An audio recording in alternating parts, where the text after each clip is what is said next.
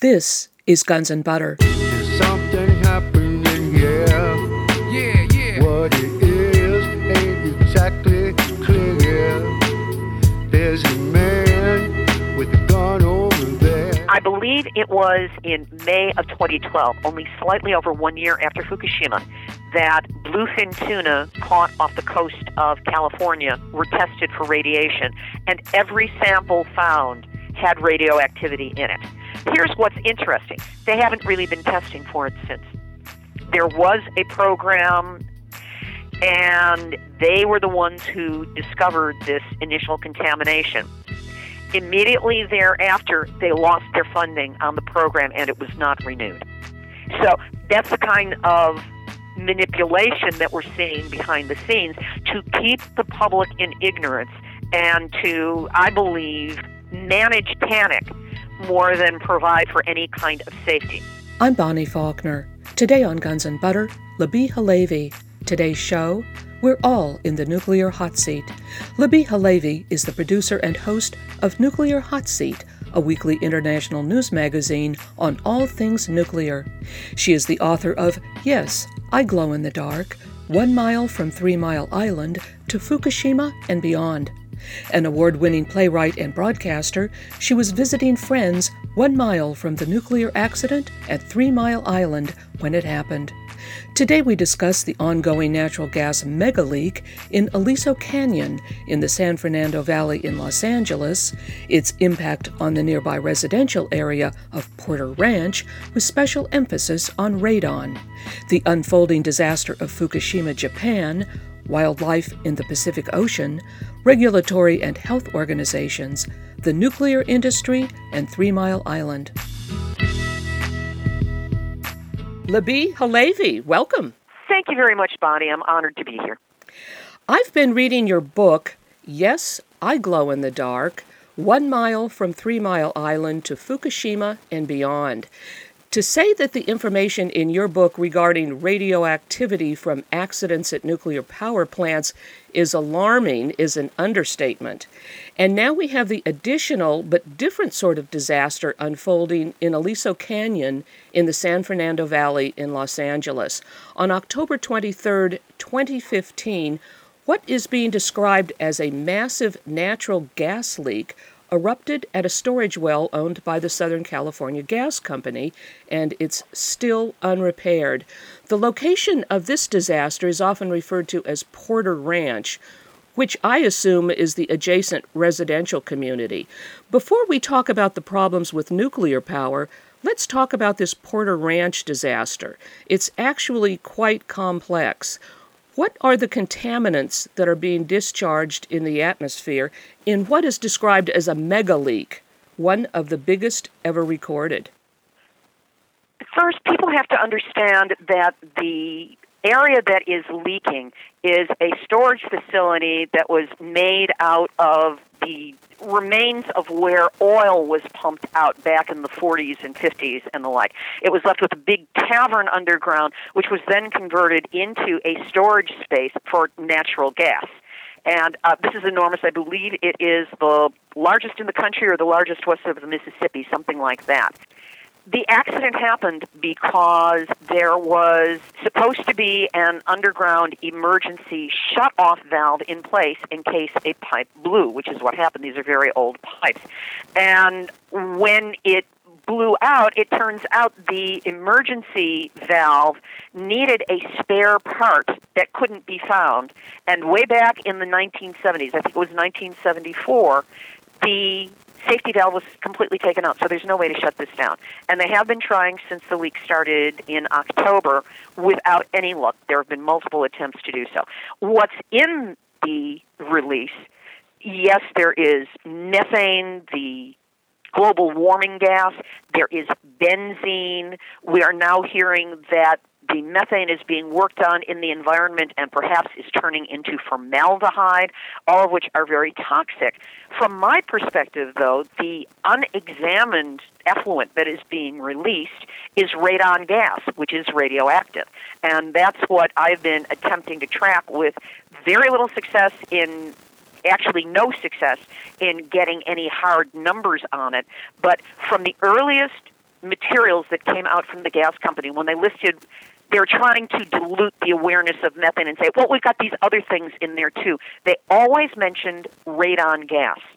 And radon, for people who aren't familiar with it, it is a decay product of radium, which is a decay product of uranium, and it's always present in fracking. Fracking releases radon gas, always. Radium, which decays into radon gas. The radon that is being released from Porter Ranch is coming from a high area in the hills. The gas that is being released is coming out. The methane and the benzene rises and gets wafted across the San Fernando Valley and in directions east and west. The radon, however, is heavier than air, which is why we find it in basements. It's naturally occurring in many locations. So there's radon mitigation. People are familiar with that. It usually concentrates on the basement. Well, in this instance, the radon is rolling downhill into the valley. The gas company is trying to make us believe that there is no danger from the radon because it has a half life of 3.8 days, which doesn't sound like that long. What they don't bother to explain is that it takes between 10 and 20 half life cycles for radon to go flat. For any radionuclide to go flat, it takes that many half life cycles. Each time it's becoming half as dangerous, half as dangerous, half as dangerous. So radon itself is above background levels for anywhere from 38 to 86 days. However, one of its decay products, it, what it decays into is radioactive polonium and radioactive lead 210. The lead in particular is dangerous because it has a half life of 22.3 years, and it's lead, which is dangerous in and of itself. So, on a progressive basis, the San Fernando Valley below and around this terrible gas leak is being hit by radioactivity. And by the way, radon is the second leading cause of lung cancer after cigarette smoking. So it's being hit by the radon in addition to the methane, in addition to the benzene, in addition to things that we don't even know what they are in there. And there is still no tapping of it, still no plan, and there is concern now can this thing explode? They already have it as a no fly zone and no one is allowed to bring a cell phone or an electronic wristwatch into the perimeter that has been set up around the well itself. What does that mean in terms of ultimate danger? We don't know, but people are furious. The people who have spent millions of dollars on their homes, these are $800,000 and up homes in Porter Ranch, are people who have watched the value of their real estate go to virtually nothing at this point. And there's a concern for health, and these are educated, moneyed people who have already lawyered up, and the lawsuits are going to go on forever. But that doesn't mean that anything has happened to make the site safer as of yet. Well, now, haven't uh, thousands of people had to evacuate, and where have they gone? Wherever they can. As you can imagine, available housing in the San Fernando Valley at distance from Porter Ranch, but still in proximity to things like schools and shopping, got snapped up really fast. Some of it at wildly inflated prices, and there are investigations going on now as to price gouging. But I've heard of people who have been relocated as much as 50, 60, or more miles away. I've heard of people being located as far away as Lancaster, and that is just happening. And meanwhile, there are people on a waiting list to evacuate quite frankly, I would get out of Dodge to wherever possible that I could, and then wait for the system to catch up and say, oh, here's a place and here's some money. Well, now, with regard to uh, this radon and uh, the lead, and I think it was polonium, where do these elements end up? I mean, they're being discharged into the atmosphere, right? Where do they land? Wherever they get to. The airborne ones, of course, can keep wafting. We recently did have some rain here in Southern California. What that does is it brings it all down to earth. With the radon, that stays close to the ground, so as it decays, it is on the ground. It gets into our water supply. It gets into our food chain, as all radionuclides eventually do. So there's an ongoing risk from this. There's also the risk of mutation in the food supply. And nuclear materials last forever, at least in the terms of a human lifespan. When we're talking about radioactive lead being a progeny product, like a decay product, I don't want to call it daughter products. That's what they call it in the industry, and I just think that's a slam to women. Um, but the decay products have a half life of 22.3 years. That means that it's anywhere from 220 to 440 years before that lead will be not radioactive and not a contaminant in that way. But then it's still lead. And we know from lead paint and the lead that had to be taken out of gasoline in the cars that lead in and of itself is a danger. So uh, this stuff's not going anywhere and it's going to be there forever. And even the authorities, I understand, are claiming that they can't have this thing uh, capped before the spring. And you're saying that there's also a possibility that the whole thing could explode? Now, I am saying that, I want to put a, a, a codicil on that. That is a fear. Because if they're already eliminating the inclusion of, of electronic products that could set off a spark in this area, and if there is gas being released, if there is a spark, if there is some kind of, of fire element added there, is it going to be a flame that goes up? Can it possibly go under? These are some of the questions that we have, and I do not put myself up as an expert on all aspects of Porter Ranch. The area that I really know about is the radon because that's the radioactivity and that's what I follow because of nuclear hot seat. So that part I can speak with great fluidity about. I happen to live 20 miles from Porter Ranch. There have been days when I wake up in the morning and I have a headache, and I don't get headaches. So I'm wondering if there's a connection, but there's nobody who can tell me. And is there a possibility that it could blow? I don't think it's impossible. I think that these people are flying by the seat of their pants. They're in an unprecedented situation. They lied for years about having that mechanism to be able to be a shut off valve. They signed off every year since it was removed that yes, it was there, yes, it was in place, and now they've been caught with their pants down. They don't know what to do, and there's a lot of PR going on around this. In your book, Yes, I Glow in the Dark, One Mile from Three Mile Island to Fukushima and Beyond, you focus mainly on nuclear reactors and the accidents that have happened with nuclear power. On March 11th, 2011, five years ago, is when the earthquake and tsunami hit Japan and the reactors at Fukushima. Three reactors went into meltdown. What is meltdown? Could you describe what transpired there? Thanks for asking because we are coming up on the fifth anniversary of Fukushima starting. What happened there, and there's a lot of disinformation and manipulation and suppression of information. However, what happened first was the earthquake, which was a 9.0, and that initially broke the steam pipes in the reactors. There's a lot of emphasis that has been put on, well, the tsunami created the accident. No, those facilities, I don't like to call them plants. Plants are green growing things that give us oxygen. They're good. This is a facility. And what happened with the reactors is they were already in a dangerous situation before the tsunami happened. Once the tsunami happened, they were unable to kick in their emergency cooling mechanisms because they had put their generators on the same level as sea level and because of that, they were flooded out, so there was no cooling. When a nuclear core is not cooled, the reaction keeps building and building and building.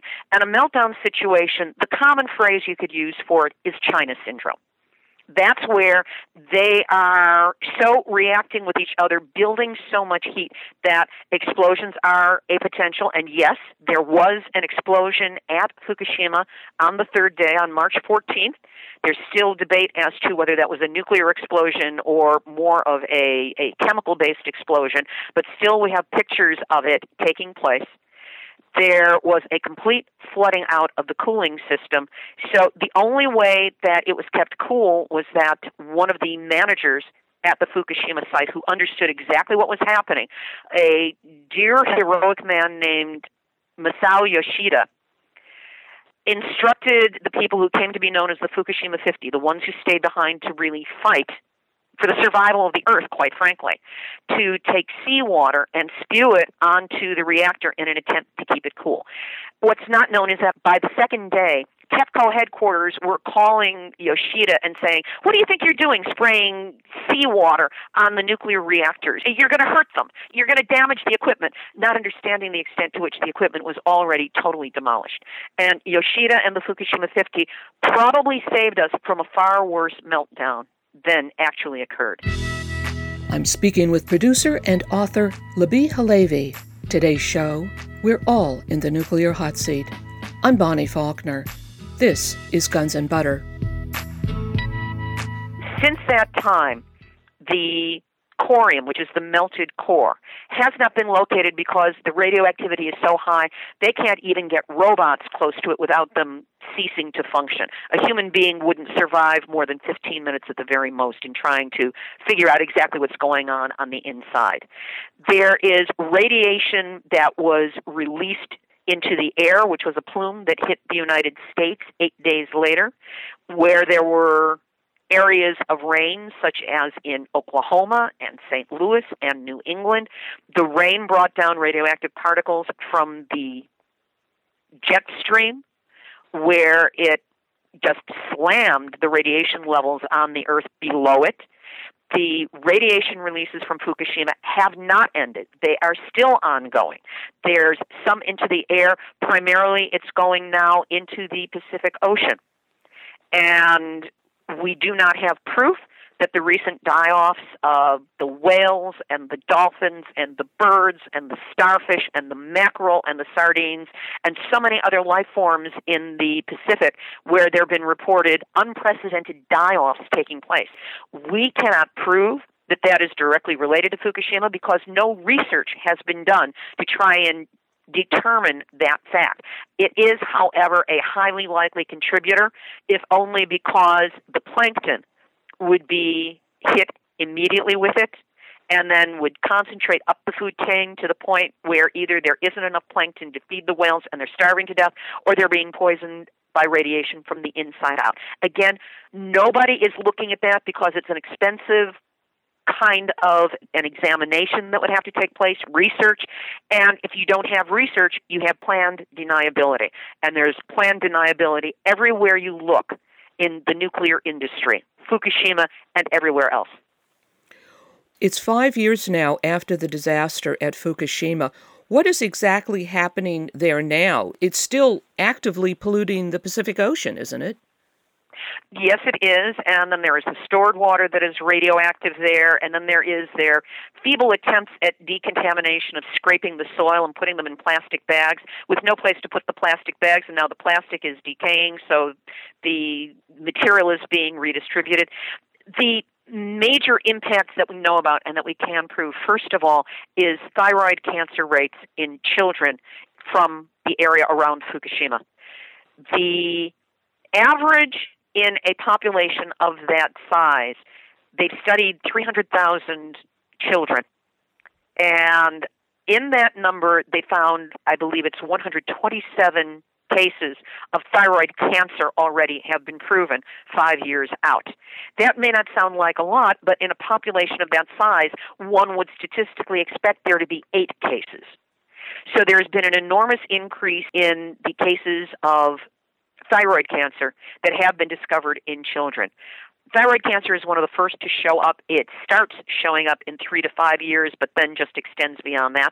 Hard tumors take longer. Hard tumors don't start showing up until 12 to 15 years and beyond after exposure to a high level of radiation. So the cancer rates in Japan, which we're having a hard time getting an aggregate number on, but we at least know that with thyroid cancer, the rates are up.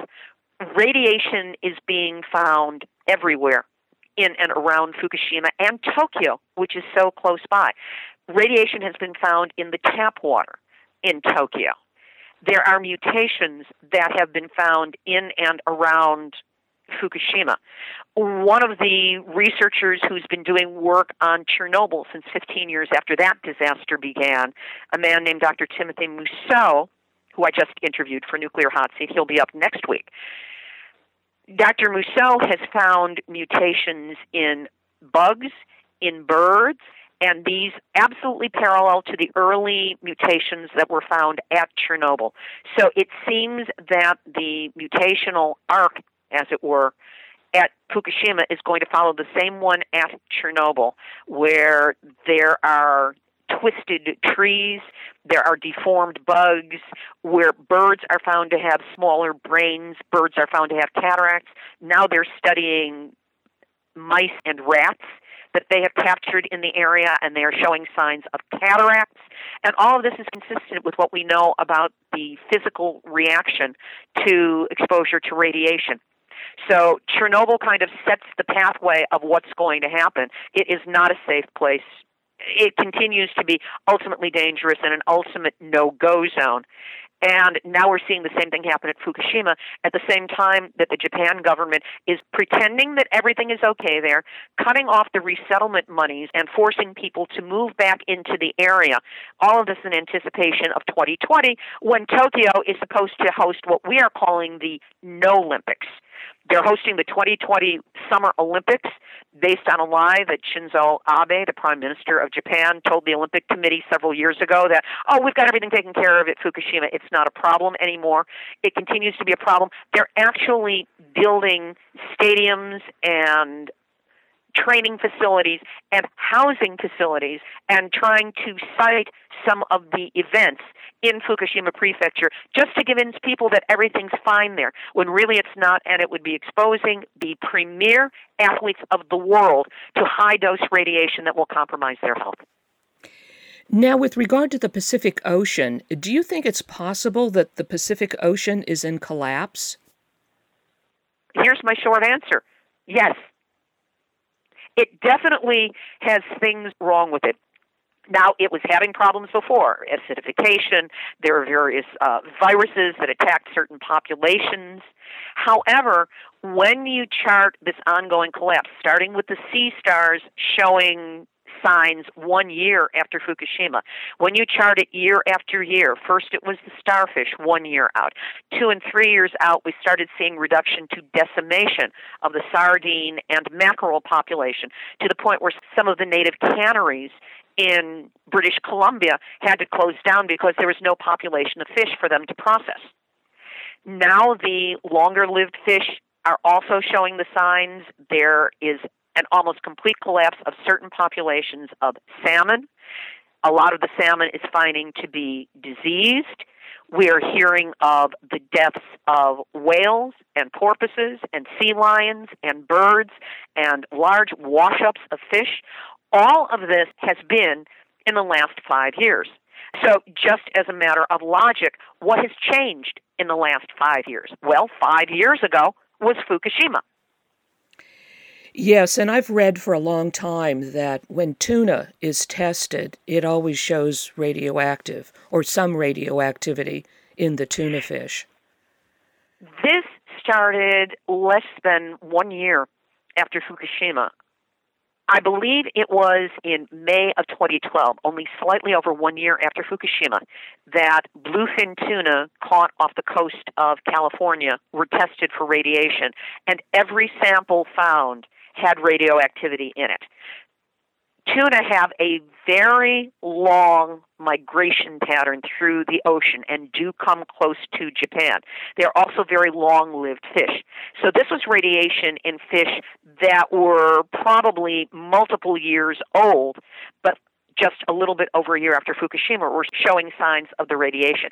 Here's what's interesting they haven't really been testing for it since. There was a program in Southern California. I believe it came from uh, the University of California at San Diego. And they were the ones who discovered this initial contamination. Immediately thereafter, they lost their funding on the program and it was not renewed. So that's the kind of manipulation that we're seeing behind the scenes to keep the public in ignorance and to, I believe, manage panic more than provide for any kind of safety. That by suppressing the information, there's more of a chance that people will not be freaked out about this and demand answers, but will go about not paying attention to it. What about the International Atomic Energy Agency, the Oh, completely compromised. Oh, it's an apologist organization for the nuclear industry. Here's what you have to understand all of the official bodies, and this is coming from someone who, before Fukushima, was like a middle of the road moderate Democrat. I just kind of went along with the system. My eyes have been opened by this issue to what's actually going on behind the scenes. Every nuclear related agency, industry organization, supposedly monitoring organization, is absolutely compromised on behalf of the nuclear industry. And they exist, in my view, to hide the truth, damn those of us as tree huggers and, and uninformed amateurs who have been studying this so hard to try and come up with the information and the proof, and we have it. And also convince the media that there's no story here, move along. When my belief is that for a diligent reporter almost anywhere in the country, there is a Pulitzer lurking in the nuclear story if they just bother to put the dots together, and we, the activists, can help them find the dots and put them together. So, IAEA, Nuclear Regulatory Commission, even the Environmental Protection Agency, they all exist to say, no problem, nothing to pay attention to, move along. Well, now, what is the relationship between the International Atomic Energy Agency and the World Health Organization? I believe that WHO is in charge of the IAEA or it is one of its agencies, but realize that there has been a huge scandal dealing with the World Health Organization on its response to both Chernobyl and Fukushima. They issued massive reports lots of doctors, lots of footnotes, lots of everything, basically saying, no problem here, nothing to pay attention to, move along. However, if any diligent reporter chooses to check out the work either independent WHO, which is based in Geneva, Switzerland, it is the counter to the World Health Organization and points out its many flaws, especially on nuclear. And also the independent WHO put out their own massive, completely footnoted report on the WHO report on Chernobyl and pointed out exactly where who cooked the books, cooked the numbers to make it look like there really wasn't a problem when indeed there was. The exact same thing happened when the IAEA, International Atomic Energy Agency, which is allied with WHO, put out their report about Fukushima that basically said, eh, nothing to worry about there. International Physicians for the Prevention of Nuclear War from their base in Germany put out a counter report to that that takes it apart point by point, footnote by footnote, has its own set of footnotes in there, and shows that yes, there is tremendous need for concern about Fukushima. Now, the problem is that when any journalist or interested individual goes online and looks for, okay, let's see an official report on Fukushima, because of the massive PR campaign and monies that are spent promoting that perspective for the official bodies, the first like 40 pages are going to come up with the IAEA or the WHO reports as opposed to knowing where to look to find the ones that actually counter it with very solid information.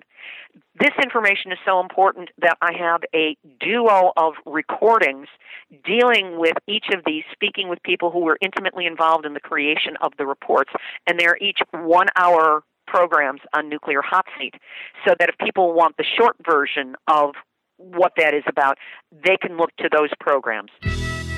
I'm speaking with producer and author Libbe HaLevy. Today's show, We're All in the Nuclear Hot Seat. I'm Bonnie Faulkner. This is Guns and Butter. What is the job of the Nuclear Regulatory Commission and where does its funding come from? Oh, that is such a good question. The Nuclear Regulatory Commission, which many of us call the Nuclear Rubber Stamp Commission, is supposed to, according to their slogan, protect people and the environment.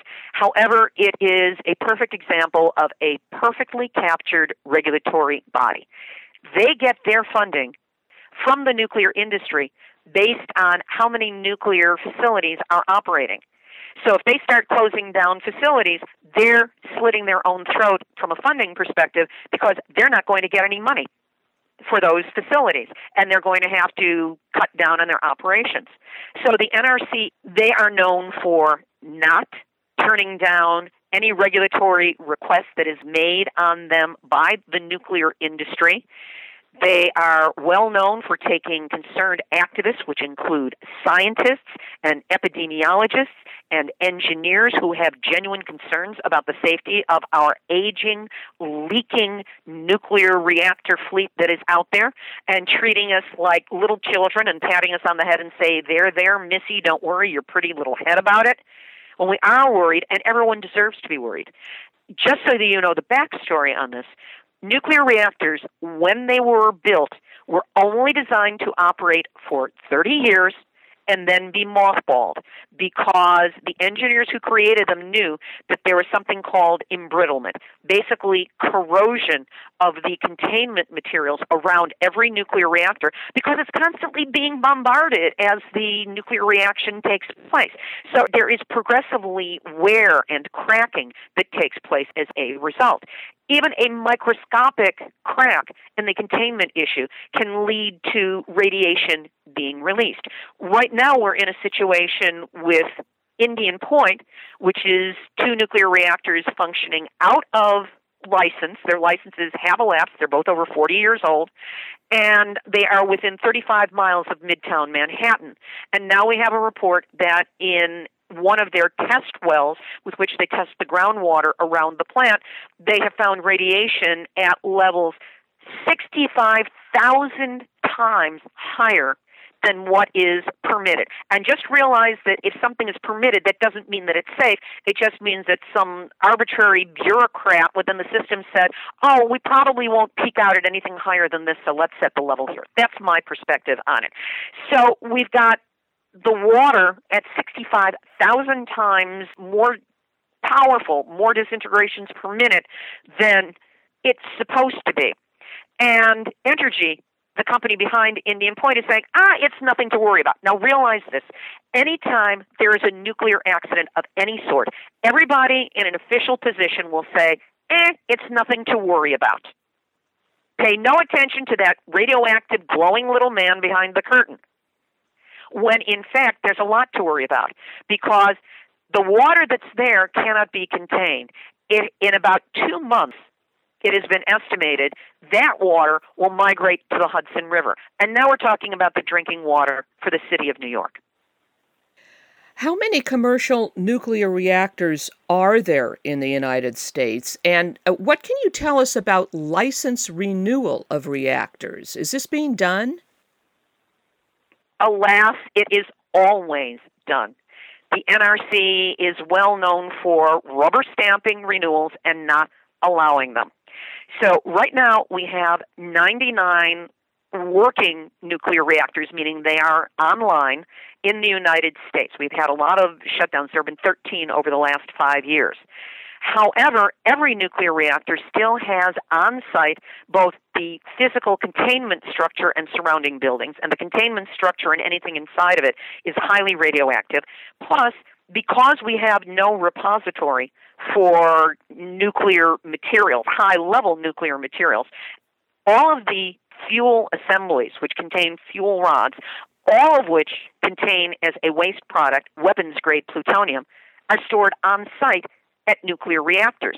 So even though a facility is shut down doesn't mean that it's not still dangerous. It is.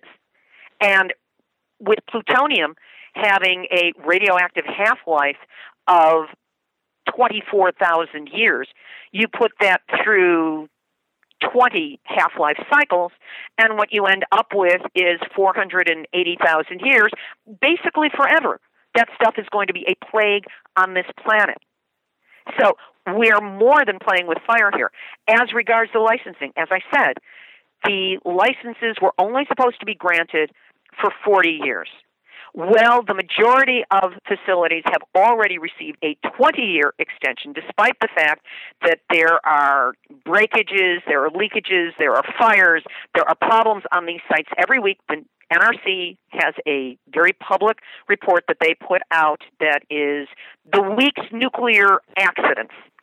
Um, I refer to that as the NRC duck and cover report because it's a pattern of the decay that has been taking place in these facilities. Now they are starting to grant additional 20 year extensions so that facilities can be licensed for 80 years. This is insanity. And it's all based on money. It's all based on the financial rewards and the Nuclear Regulatory Commission keeping itself in business instead of putting itself out of business, which is what it should be in the business of doing. What is the financial liability of the nuclear industry for accidents? Because of something that was put in place, I believe in the 1950s, called the Price Anderson Act, for any nuclear accident, the limit on liability for the nuclear industry total is 12 billion. And while that might sound like a lot, when it comes to nuclear, that is nothing. Realize that each of these reactors makes a profit for the company that is operating it of approximately $1 million per day per reactor. Those are really deep pockets, and they don't want to give them up. After $12 billion, it falls on the shoulders of the American taxpayer to pick up the tab. And from a single accident, this could be in the hundreds of billions, trillions of dollars because there's no way to clean it up. There's no way to mitigate it. There's no way to create safety, but there will be at least actions taken to create the illusion of safety. I want to say that there are really good people who happen to work in this industry. There are real engineers. There are people who genuinely care, but they are hamstrung by an industry that does not put people first. It puts profits first. And because of that, we are all put at risk. If these things are leaking after 40 years, if they're cracking after 40 years, if we're starting to find electrical fires on sites, which happens multiple times. I just read a story this morning about fire and explosion that took place at the Brunswick nuclear facility in North Carolina. There's been an emergency declared. The reactor itself was put on scram, which means like emergency brakes, cut the power, take it all the way down. And at this point, they don't even know what caused the problem. This happens all the time. The NRC has these cute little titles that they will say on their four level scale of what's wrong at a facility. The first level if there's a problem they call an unusual event. There is nothing more usual than an unusual event at a nuclear facility. Happens all the time. The second level up is alert. Second level is really a lot more dangerous than that because it means that it's probably gotten off site. And from there, it just keeps going. There's always the attempt to diminish our awareness of the problem. Again, everybody says at the start, that there is no problem. And yet we have an eternal problem on our hand, which is the problem of nuclear waste, because there's no way to put it, no way to neutralize it, nothing that can be done with it. Every attempt to do anything with it has failed, and nothing is the long term storage because, let's face it, how are we going to, in this day and age, create something that can encapsulate radioactive plutonium that has a half life of 24,000 years? Well, since you brought up what to do with nuclear waste, let's talk about the Bridgeton landfill fire and the nearby Westlake landfill contamination. Now, these environmental disasters are near St. Louis, Missouri, aren't they? It, it's actually it's, it's a suburban area in North St. Louis. Could you explain these disasters? I think maybe a lot of people have never heard of them. I'm so glad you asked me because this is a front line nuclear battle that's taking place in real time right now. And it points to the nuclear industry's dirty little secret, which is all about the waste. Back in World War II era Manhattan Project, there was manufacturing by Mallinckrodt in St. Louis of materials for the first bombs that were exploded. The Trinity blast, which was the test in New Mexico, and then Hiroshima and Nagasaki. The uranium was processed into fissionable materials at Mallinckrodt. It also created an enormous amount of radioactive waste. It was initially stored at the airport in St. Louis, and then it was bought as a possible resource by a company that ran a waste site, a waste dump, that at that time was kind of out in the boonies from St. Louis. They bought the materials in 1974. Company goes bust, another one buys it. Company goes bust, another one buys it. This goes through a couple of cycles. The bottom line is that they illegally buried in an unlined trench enough radioactive, highly radioactive nuclear material to more than fill the gateway arch that is the marker of St. Louis. If you look at that enormous structure, imagine all of that being made of nuclear waste, and that is what is buried in this landfill, the Westlake landfill in North St. Louis. That in itself is bad because the materials have leached out into the environment. There is proven contamination of Coldwater Creek, which goes through there, and there are more than 4,000 cancer cases which have been found in the local area, including cases of appendix cancer, which most experts have never heard of. They have more than 40 cases of it there. It has leached out into the water, into the plants, into the environment. People are sick there. And now, in the adjacent landfill, which is the Bridgeton landfill, there is an underground fire that has been burning for over five years. They can't put it out because of the toxic stew of materials that are underground and burning. It's like the peat fires in Ireland, where something will set it on fire and they'll burn for decades because there's no way to put them out. In this instance, the fire has been slowly encroaching on the Westlake landfill and the radioactive materials. The last time we had an accurate report on this was last October when it was announced that the fire was within approximately three football fields in length from where the radioactive waste was buried. And if that fire intersects with the radioactive waste, there could be a smoke cloud that bears radioactive materials that gets released, and then where's St. Louis supposed to go? So there has been an enormous grassroots, mother driven. It's the St. Louis moms who are coming out in force on behalf of their families, their children, who have been fighting this and fighting this brilliantly in getting the word out that the cleanup program needs to be put under the Army Corps of Engineers the EPA came in and said, "Oh, there's nothing to worry about," and the EPA's answer to everything is, "The dog ate my homework." Uh, they should be shut down.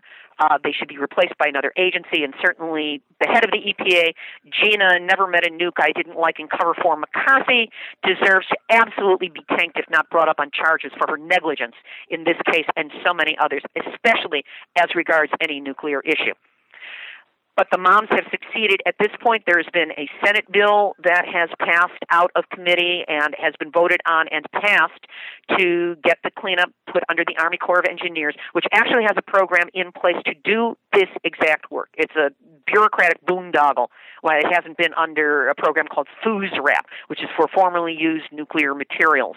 But they're in the process of doing that. In the meantime, they are bringing in national and international experts to speak to their people, to learn the protective ways. They're doing a symposium on the 20th of February in North St. Louis, a free symposium, which will feature Dr. Helen Caldicott, who is a Nobel Peace Prize nominee for having co founded Physicians for Social Responsibility, the Australian physician who has been such a fierce battler on behalf of nuclear shutdown and getting rid of nuclear materials for more than 40 years now. Bob Alvarez, who used to be an advisor to the Clinton White House on nuclear and environmental matters, and many other speakers are going to be there, and I will be there covering it. It's going to be an ingathering of all the people who are concerned enough about this to take a stance and take action because they are finding the cancer clusters, autoimmune diseases run rampant, autism in the children, all kinds of fertility issues. All of these are known to be related to radiation exposure. And these are all being experienced by the people who live in that area, to say nothing of just the stench that comes off the site from the fire that is burning there. I'm speaking with producer and author Libbe HaLevy. Today's show, We're All in the Nuclear Hot Seat. I'm Bonnie Faulkner. This is Guns and Butter. Could you tell us about your personal experience in Middletown, Pennsylvania, very close to Three Mile Island, in March of 1979? You were visiting friends, weren't you? Yes, I happen to have some of the worst timing of any human being you could ever possibly meet when it comes to nuclear matters. I went to visit a friend of mine who I knew in Boston. I was living in Los Angeles at the time. And it turns out she had just recently gotten married and moved with her husband to a small town in Pennsylvania. He had gotten a job with the Harrisburg airport. He was an airport mechanic. And in going to visit her, she greeted me at the airport on a Saturday morning. I'd taken a red eye out from Los Angeles, and she gave me a big hug and said, You know, you've come to the right place to cool out. Middletown is really middle town. Nothing important ever happens here. And five days later, one mile from her home, the place where I was staying, the nuclear reactor at Three Mile Island malfunctioned and went into partial meltdown. We ignored it the best we could for the first two days. My friends did not have a TV set, so we were not caught up in the media hysteria. And it wasn't until the third day when I was alone in the house, she and her husband had both gone off to work. I heard a loudspeaker go down the middle of the street, and I actually had to run downstairs and open the door in order to hear them say, Keep your doors and windows closed, stay inside, and do not go outside unless you absolutely have to. I wish this situation on nobody, not even my worst enemies, because at that point, I didn't know how much radiation had been released. I didn't know if maybe that thing could blow up. That was not the case, but I didn't know that at the time. And I was raised during the Cold War era of the 1950s. So I knew all about what radiation could do to the human body because in those days we were told the truth. Because radiation, if we were to be exposed to it, was going to come from the Russians and the Russians were bad and we were going to be made afraid of the Russians. Instead, all of that transferred over to the fact that I was being hit by unknown amounts of radiation, courtesy my own government on American soil. And I had no transportation. There was no public transportation. There was not a basement in the house in which I could hide from radiation. And this was a total crisis. I did not know at any second if it was going to be my last conscious on earth in this body. And my friends finally were able to get through on the phone. The phones weren't operating because, of course, they were completely jammed. And we evacuated to a place where friends of theirs were 150 miles away. My friends were finally able to get through on the phone. They told me they were coming to pick me up. We evacuated three adults and a cat in a little VW bug and went to friends of theirs 150 miles away, which was the first time we had a chance to see on television what had happened. And you can catch this on YouTube. It's Walter Cronkite on Three Mile Island, and it was the angriest I had seen him since the Democratic National Convention of 1968. Um, he was furious, and we were learning about this clown caucus that had been going on at Three Mile Island. And in those days, there wasn't the playbook for how these things were supposed to be handled to keep public panic to a minimum. Because realize, an accident happens. Nowadays, all they want to do is maintain control of the level of panic and reassure people that there's no problem, even as the people in the know are escaping we know from Fukushima that while people were being told to stay in their homes, those who worked at TEPCO were busy running to pick up their children and leave the area as fast as they could. This is the way the industry operates. But back at Three Mile Island, we were still getting the real information, or as much of it as was available. We never got accurate readings as to how much radiation was released. They said that the monitors didn't work. I had, in my naivete, assumed that because the government goes with the lowest bidder on equipment, that this was something like a thermostat, and it just, when the time came, it didn't operate. I only learned after Fukushima and after I started producing nuclear hot seat that the reason it didn't work was because the radiation levels were so high, it fried the tolerance level of the equipment. But we've never gotten accurate readings on that. We were never told how much was actually released. And I only learned again in the last two years that I was in the pathway of the radiation release on the second day when I thinking nothing about this and wanting to get a freelance story, went strolling into Middletown, Pennsylvania to do interviews with people and get a story. So I was exposed. But again, never knew how much. Now, after you were evacuated, uh, for I don't remember how long, you then had to return to the area just to get a flight out. Isn't that right? That's correct. And that allowed me to do two things. First of all, I attended a press conference by the NRC that was being held in the gym of a local high school. And um, again, they were handling us. They were managing us. They were not giving hard answers, even though the collected media of the world was there. And very nervous reporters who did not want to be in a radiation zone but had to be there in order to cover the story. The second thing was I hired a freelance photographer who was there to go closer to the cooling towers and take some pictures of me with it in the background. You know, it's kind of like the equivalent of a selfie these days. I figured in for a penny, in for a pound. I've already been exposed. I might as well have some proof because if I don't, nobody's going to believe this story. It's just too crazy that somebody picks up to take a trip and lands one mile away, literally out the front door to the corner, look over my shoulder. There are the cooling towers. Nobody would believe that if I couldn't prove it. So I do have photos that show me posing with the radioactive with the cooling towers of Three Mile Island during the time of this accident. And then I returned home to Los Angeles and completely fell apart. Boy, I'll bet. Well, now have there been any have there been any tests done on uh, survivors' impact on their health after Three Mile Island? Here's the short answer: no. However, recently there have been some epidemiological studies done in the area around Three Mile Island, and it was found that the area that includes Three Mile Island, a 90 mile radius that includes 13 different nuclear reactors and includes New York State, Pennsylvania, and New Jersey, has the highest level of thyroid cancer in the country. There's just been a report published on that by Radiation and Public Health. You can search under Joe Mangano as one of the two authors, the other is Dr. Janet Sherman.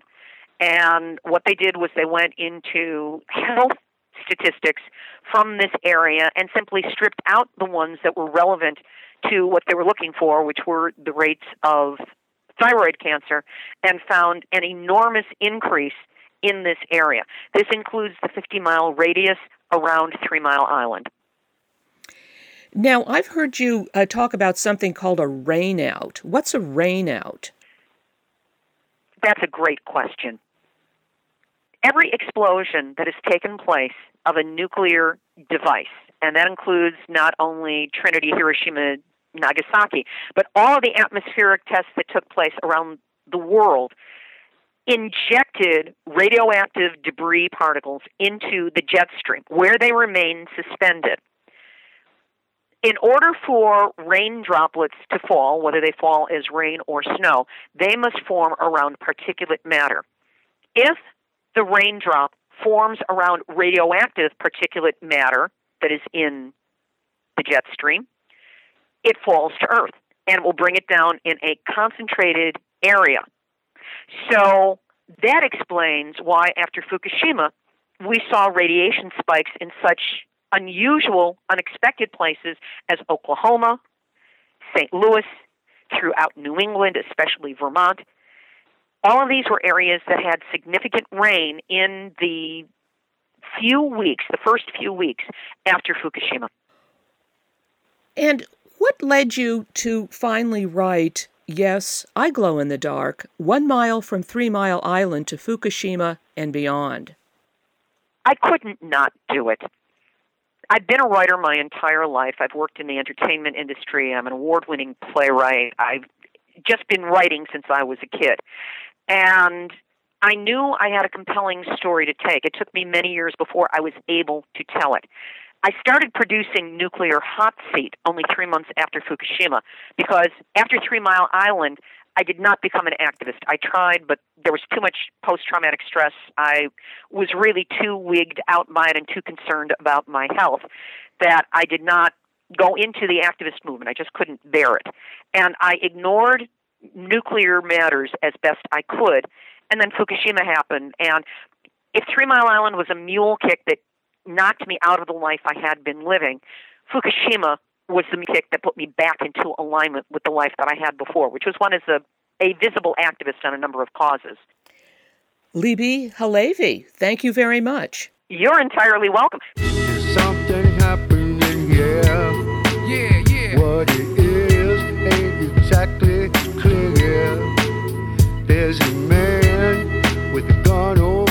I've been speaking with Libbe HaLevy. Today's show has been We're All in the Nuclear Hot Seat. Libbe HaLevy is the producer and host of Nuclear Hot Seat, a weekly international news magazine on all things nuclear from a different perspective. She is the author of Yes, I Glow in the Dark, One Mile from Three Mile Island to Fukushima and Beyond. An award winning playwright and broadcaster, she was visiting friends one mile from the nuclear accident at Three Mile Island when it happened. She has done extensive research on ways to best help safeguard against nuclear radiation exposure for Radiation Awareness Protection Talk at raptawareness.com. That's R A P T awareness.com. Visit her website at nuclearhotseat.com to listen to or download her weekly podcast and a free chapter of her book, Yes, I Glow in the Dark. That's nuclearhotseat.com. Guns and Butter is produced by Bonnie Faulkner, Yarrow Mako, and Tony Rango. Visit us at gunsandbutter.org to listen to past programs, comment on shows, or join our email list to receive our newsletter that includes recent shows and updates.